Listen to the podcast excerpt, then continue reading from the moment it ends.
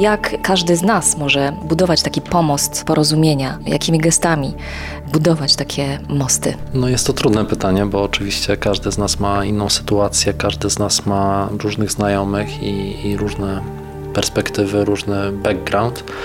E, wydaje mi się, że taką uniwersalną zasadą jest e, próba z jednej strony nie osądzania, nie oceniania, to wiadomo, ale tak na takim codziennym poziomie, to co też na przykład robimy w ramach naszych lekcji w Salam Lab z uczniami szkół podstawowych i liceów, to jest to, żeby spróbować poznawać historię naszych przodków. Czyli poznawać to, jak nasi dziadkowie, wujkowie, ciocie, E, czy pradziadkowie, prababcie przeżywały ten okres, kiedy Polska wyglądała zupełnie inaczej, była w zupełnie innej sytuacji. E, poznawać właśnie to, że te nasze losy są jakby konsekwencją bardzo splątanych historii.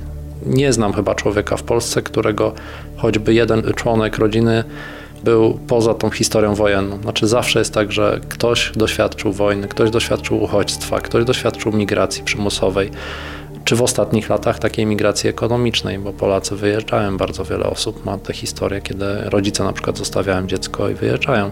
Więc e, e, rozumienie różnych sytuacji rodzinnych e, pozwala nam mm, podejść nieco inaczej do tego, jakby w jakiej sytuacji się dzisiaj znajdujemy. Tu bardzo ciekawie prowadzi mnie to, co mówisz właśnie na Podlasie, gdzie przecież no to jest taka część Polski, gdzie te różnice kulturowe, korzenie, tradycje, no są tak barwne i mają taką niezwykłą historię. I wydawałoby się, że właśnie tam to zrozumienie powinno być jeszcze większe. Moje doświadczenie pracy tam z lokalną społecznością jednak jest takie, że nawet księża podkreślają tą różnorodność, podkreślają to, że nie ma znaczenia. Właśnie rozmawiałem z księdzem Markiem Skrynek, probocz w Krękach, który mówi mi, to nie ma znaczenia, czy ja mam jakiego wyznania, e, czy, czy, czy koloru skóry, czy pochodzenia jest osoba, którą ja spotykam. On mówi, to jest mój egzamin z wiary, który zdaję tu i teraz, egzamin z mojego człowieczeństwa i to mi mówi ksiądz katolicki z krynek, które są powiedzmy na wschodzie, tak? I można by było właśnie ocenić tę sytuację, że na pewno to będzie jakiś bardzo konserwatywny, zamknięty człowiek. Być może on jest konserwatywny, ale jednak pomaga tym ludziom. Nie? Rozwozi te pakiety, kupuje konserwy, mówi specjalnie, właśnie trzyma te rzeczy w samochodzie. Spotkałem mnóstwo lokalnych ludzi, którzy pomimo, że się boją, i tutaj jakby zrobię dygresję małą, dla mnie ten strach jest zrozumiały. To jest tak, nie wiem, starsza pani mieszkająca na uboczu wsi, w tak zwanej kolonii na Podlasiu, tak się nazywają te takie domki od, odległe od głównego mm, centrum e, wsi. I ona mieszka sama, ma nie wiem, 80 lat, no i nagle wchodzi na teren posesji trzech mężczyzn o, o ciemnej, ciemnym kolorze skóry. Jest późna pora, no ja rozumiem, że ona może się bać.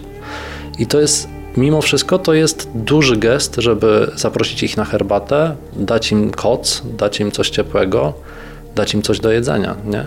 Więc ja rozumiem ten strach I, i, i, i to nie jest nic dziwnego, że, że ci ludzie się mogą bać, ale pomimo tego strachu, i to jest super, no właśnie w regionie operuje bardzo dużo grup grzybiarzy, którzy w niedzielę sobie organizują rodzinne dosłownie wycieczki do lasu, po to, żeby szukać tych ludzi i zaoferować im pomoc. Czyli mają kosze na grzyby, tak naprawdę wypełnione kanapkami, jakimiś termosami, kocami itd., tak itd. Tak Wspierają też lokalnych aktywistów. Wiadomo, że część jest takich, są zamknięci, którzy nie rozumieją tej pomocy, ale wydaje mi się, że, że jednak na Podlasiu jest takie zrozumienie, że, że ci ludzie są tu i teraz i oni stoją z nami twarzą w twarz i to nie ma znaczenia, czy wierzymy rządowi, że to są narzędzia tak zwanej wojny hybrydowej, czy terroryści Łukaszenki. Nie, to są ludzie, którzy w tym momencie mają hipotermię 34 stopnie temperatury ciała, grozi im śmierć, bo mróz będzie minus 8 stopni. I kim ja jestem, żeby tym osobom nie udzielić pomocy?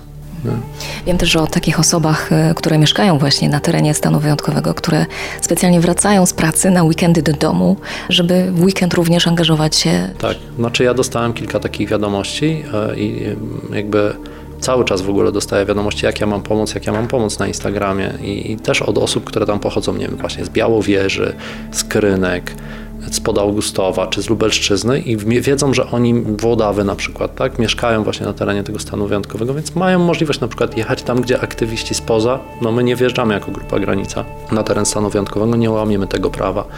Medycy na granicy nie wjeżdżają, a oni mają tę możliwość. I, i chcą pomagać. Do Polski w ostatnich latach docierało co roku kilkanaście tysięcy osób e, składających wnioski o ochronę międzynarodową. Około 1000-2000 w tych, w tych widełkach zostawało w Polsce, reszta była deportowana zgodnie z prawem międzynarodowym.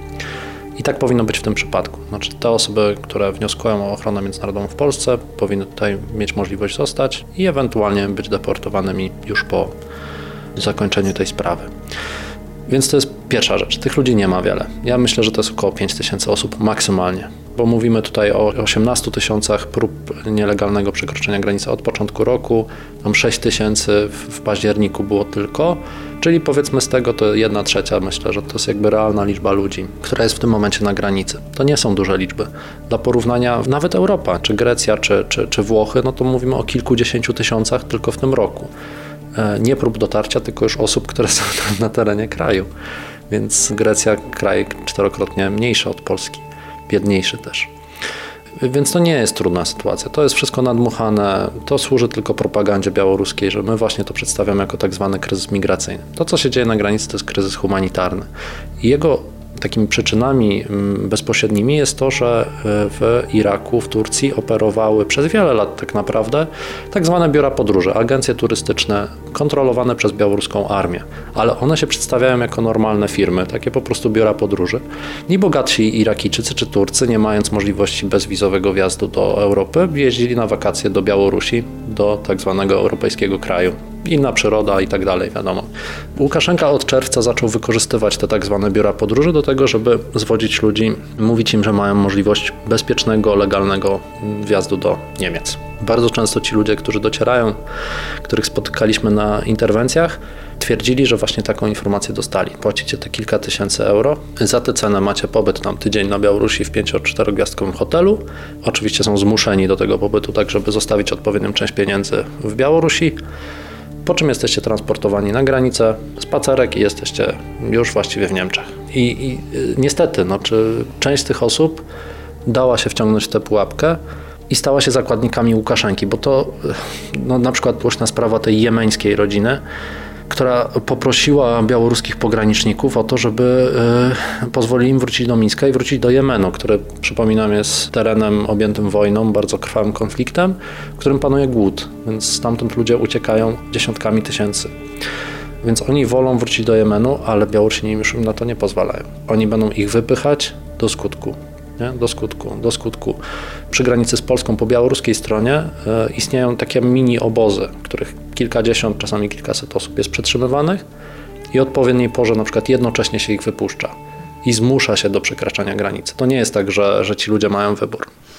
Są takie też doniesienia, że te osoby, które już nie chcą podejmować kolejnej próby przekroczenia granicy, są też brutalnie bite. Większość osób, z którymi rozmawiałem podczas interwencji, teraz jak, jak byłem na granicy, potwierdzała to, że to nie jest tylko tak, że jak nie chcą przekraczać tej granicy, ale to jest też na przykład, jeśli Białorusini znajdą przy nich e, jakieś dokumenty, które podpisali ze strony polskiej, albo coś, co wskazuje, że oni współpracują ze stroną polską, albo że przekazali jakieś informacje, albo na przykład na telefonie mają jakieś zdjęcia, które dokumentują na przykład tortury mm, ze strony Białorusinów. Wtedy znowu są torturowani. Bardzo dużo jest doniesień, że właśnie mm, chleb na przykład sprzedają za kilkadziesiąt dolarów, albo papierosy, albo nie wiem, właśnie mleko dla dziecka i tak dalej, i tak dalej, że te ceny po prostu są jakieś kosmiczne i tych ludzi po prostu nie stać na najprostsze jedzenie, czy, czy właśnie butelkę wody. Czy to doświadczenie zaskoczyło Cię? Czy to było dokładnie to, czego się spodziewałeś? Jako dziennikarz pracowałem w różnych rejonach konfliktu i w obozach dla uchodźców w Turcji, w Libanie, w Syrii, w, w Egipcie, w Maroku. Pracowałem też w różnych krajach Europy.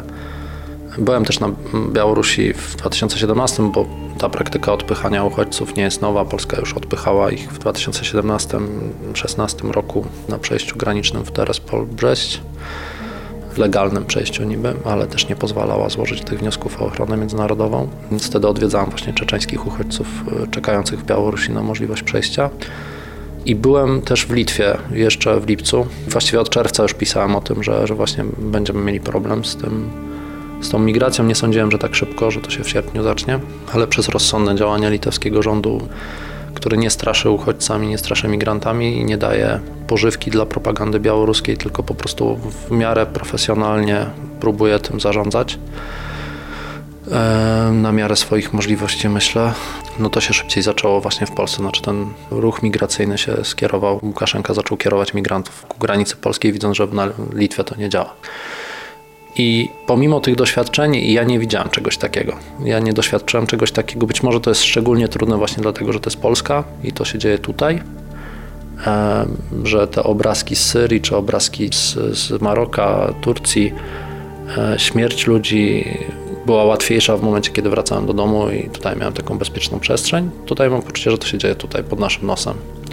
I ci ludzie umierają tutaj i umierają w najbardziej bezsensowny sposób, jaki widziałem. Znaczy, nic nie usprawiedliwia i ja kompletnie nie rozumiem, nic nie uzasadnia tego, żeby wyrzucać małe dwuletnie dzieci do lasu na bagno, na mróz. Nic nie usprawiedliwia tego, żeby mężczyznę, który jest dowieziony w szpitalu, do szpitala w ciężkim stanie, po godzinie nas oszukać, powiedzieć, że funkcjonariusze nam powiedzieli, zapewnili, że nie będzie on wypchnięty. Po godzinie dostajemy SMS-a, że już jest na Białorusi. I, i, jakby rząd po cichu mógłby tych ludzi przyjmować, ani nikogo nie informować. Jest stan wyjątkowy, więc my nie jesteśmy w stanie weryfikować, co się dzieje z tymi ludźmi. Mogliby się nimi zaopiekować, deportować do, do Syrii. Nie dawać ich z powrotem w ręce siepaczy białoruskich. I tego nie rozumiem. Oczywiście duża część z tych osób, które spotykamy, chce dostać się do Niemiec, ale to nie jest tak, że wszyscy chcą się dostać koniecznie do Niemiec, że wszyscy chcą być y, na socjalu. Nawet jeśli przyjmiemy, że 10% tych około 5 tysięcy osób, które dotarły tymi samolotami do Mińska mm, rzeczywiście zasługuje na formę ochrony międzynarodowej, rzeczywiście jest uchodźcami, ucieka przed talibami, ucieka przed wojną w Syrii, w Jemenie itd., tak itd. Tak Czy jest na przykład mowa o jezydach, czyli tej prześladowanej mniejszości w Iraku, no to takie osoby zasługują na ochronę międzynarodową i dlaczego wrzucamy wszystkich do jednego wora? Nawet jeśli to chodzi o jedną osobę, to uratujmy to jedno życie. Zawsze dostaję to pytanie, że, że jakby co ja proponuję robić? No ja proponuję przestrzegać prawa międzynarodowego i działać tak jak do tej pory. Myśmy przyjmowali około 10% osób z tych, które aplikowały. To jest tysiąc osób rocznie. To są naprawdę w porównaniu właśnie do tego kosztu tego muru miliard 600 milionów, tak? Za te pieniądze myśmy, byśmy byli w stanie, nie wiem, przyjąć kilkaset tysięcy uchodźców. Nie? Ten koszt utrzymania tych tysiąca uchodźców to jest naprawdę niewielkie pieniądze. I to robimy w imię tego, że jesteśmy częścią zachodniego świata, w imię tego, że jesteśmy częścią demokratycznego świata, chcemy przestrzegać praw człowieka. To, że pozostałą część osób deportujemy, to też jest ok. I, i ja nie rozumiem, dlaczego nie możemy przestrzegać prawa międzynarodowego. Znaczy, jedyny interes, jaki w tym widzę, to jest to, że właśnie e, rządowi rośnie w słupkach procentowych. Kim jest e, Grupa Granica? Na czym polega praca tych grup i współpraca tych grup? Grupa Granica tak naprawdę zawiązała się jeszcze w sierpniu, aczkolwiek myśmy już rozmawiali, myślę, w lipcu, a może i nawet w czerwcu, już teraz nie pamiętam, w momencie, kiedy się zaczynały te ruchy migracyjne do Litwy i Łotwy, no myśmy już przewidywali, że to też dojdzie do Polski. Polska jest jednym z krajów Unii Europejskiej, który też nałożył sankcje na Białoruś i Łukaszenka chce nas ukarać. Tak? Więc to już było do przewidzenia wtedy, że, że, że będzie trzeba działać, więc jako kilkanaście organizacji e, pozarządowych prowadzących różne działania na co dzień na rzecz uchodźców, czy migracji, czy praw człowieka, pomoc prawna, pomoc psychologiczna, mieszkaniowa, rzeczowa i tak to, to robimy na co dzień po prostu uznaliśmy, że zawiążemy taką koalicję i razem będziemy działać na, na tych wielu poziomach, czyli tłumaczenie, właśnie pomoc prawna itd. Tak itd. Tak Medycy na granicy na szczęście e, się pojawili chyba z końcem września. To jest genialny pomysł, no bo po prostu oni mają karetkę, mają profesjonalną pomoc medyczną i gdy potrzebujemy pomocy medycznej, a wiemy, że niestety czasami odmawia się tej pomocy uchodźcom, wzywamy ich do pomocy i działamy poza strefą, czyli jakby czekamy na tych ludzi, żeby czasami mamy nawet takie sytuacje, że widzimy, że to jest 200 metrów od tej granicy. Prosimy, podejdźcie troszkę, te 200 metrów, my jesteśmy już tutaj i tam czeka na Was karetka, czekamy my, damy Wam ciepłe jedzenie, damy Wam pomoc medyczną. Czasami nie jesteśmy w stanie, no to wtedy oni nam tłumaczą, jak udzielić tej pomocy medycznej na miejscu, nam, nasi wolontariusze, wolontariuszki. Oprócz tego jest oczywiście też Fundacja Ocalenie, która prowadzi też swoją bazę i, i też e, świetnie wspiera uchodźców. I wszyscy też tak naprawdę współpracujemy, no bo właśnie chodzi o to, żeby ci ludzie nie umierali w naszych lasach z perspektywy osoby, która była, zrobiła co mogła, no i wyciąga jakieś wnioski. Chciałabym, żebyś podzielił się swoimi refleksjami. Znaczy jest dużo bezradności i uważam, że ta sytuacja jest szczególnie trudna właśnie dlatego, że wykorzystuje się do polityki bezbronnych ludzi, ofiary reżimu Łukaszenki, doprowadza się ich do stanu, w którym umierają, w którym mają trwałe uszczerbki na zdrowie, bo jeśli ktoś dochodzi do stanu, w którym ma 34 stopnie hipotermia, no to, to będzie bardzo długo wychodził z tego, szczególnie, że mówimy często o osobach też starszych. Nie? Ostatnio właśnie tą 50-letnią panią z serii spotkaliśmy, no i ona była z dwuletnim dzieckiem. Wyobraźcie sobie tą sytuację, że wchodzicie, spotykać kobietę, która jest w stanie agonalnym, właściwie nie ma z nią kontaktu, a obok jest dziecko, które się uśmiecha, nie? Co by się stało z tym dzieckiem, gdyby nikt jej nie przyszedł na pomoc, a ta pani by umarła? Znaczy, to dziecko i tak będzie miało traumę i traumę będą mieli ci pogranicznicy, którzy wyrzucają tych ludzi. Traumę będziemy mieli my wszyscy jako naród, nie? Znaczy jako, jako społeczeństwo, bo takie rzeczy to, to nie mija i, i e, nawet jeśli ktoś nie jest świadomy tych rzeczy, pojedzie tam na pogranicze, usłyszy te historie i to jest niewiarygodne.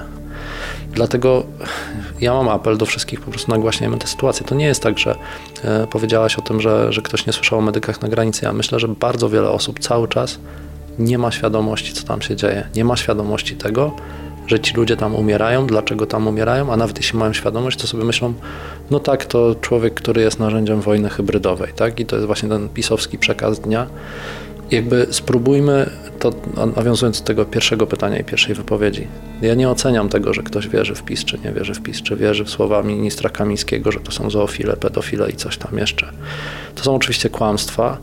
Coś doprowadziło tych ludzi do tego, że oni wierzą w te kłamstwa. Ja tego nie oceniam, ale wydaje mi się, że możemy jednak zbudować wspólnotę porozumienia, że nie chcemy, żeby na terenie Polski ginęli niewinni ludzie.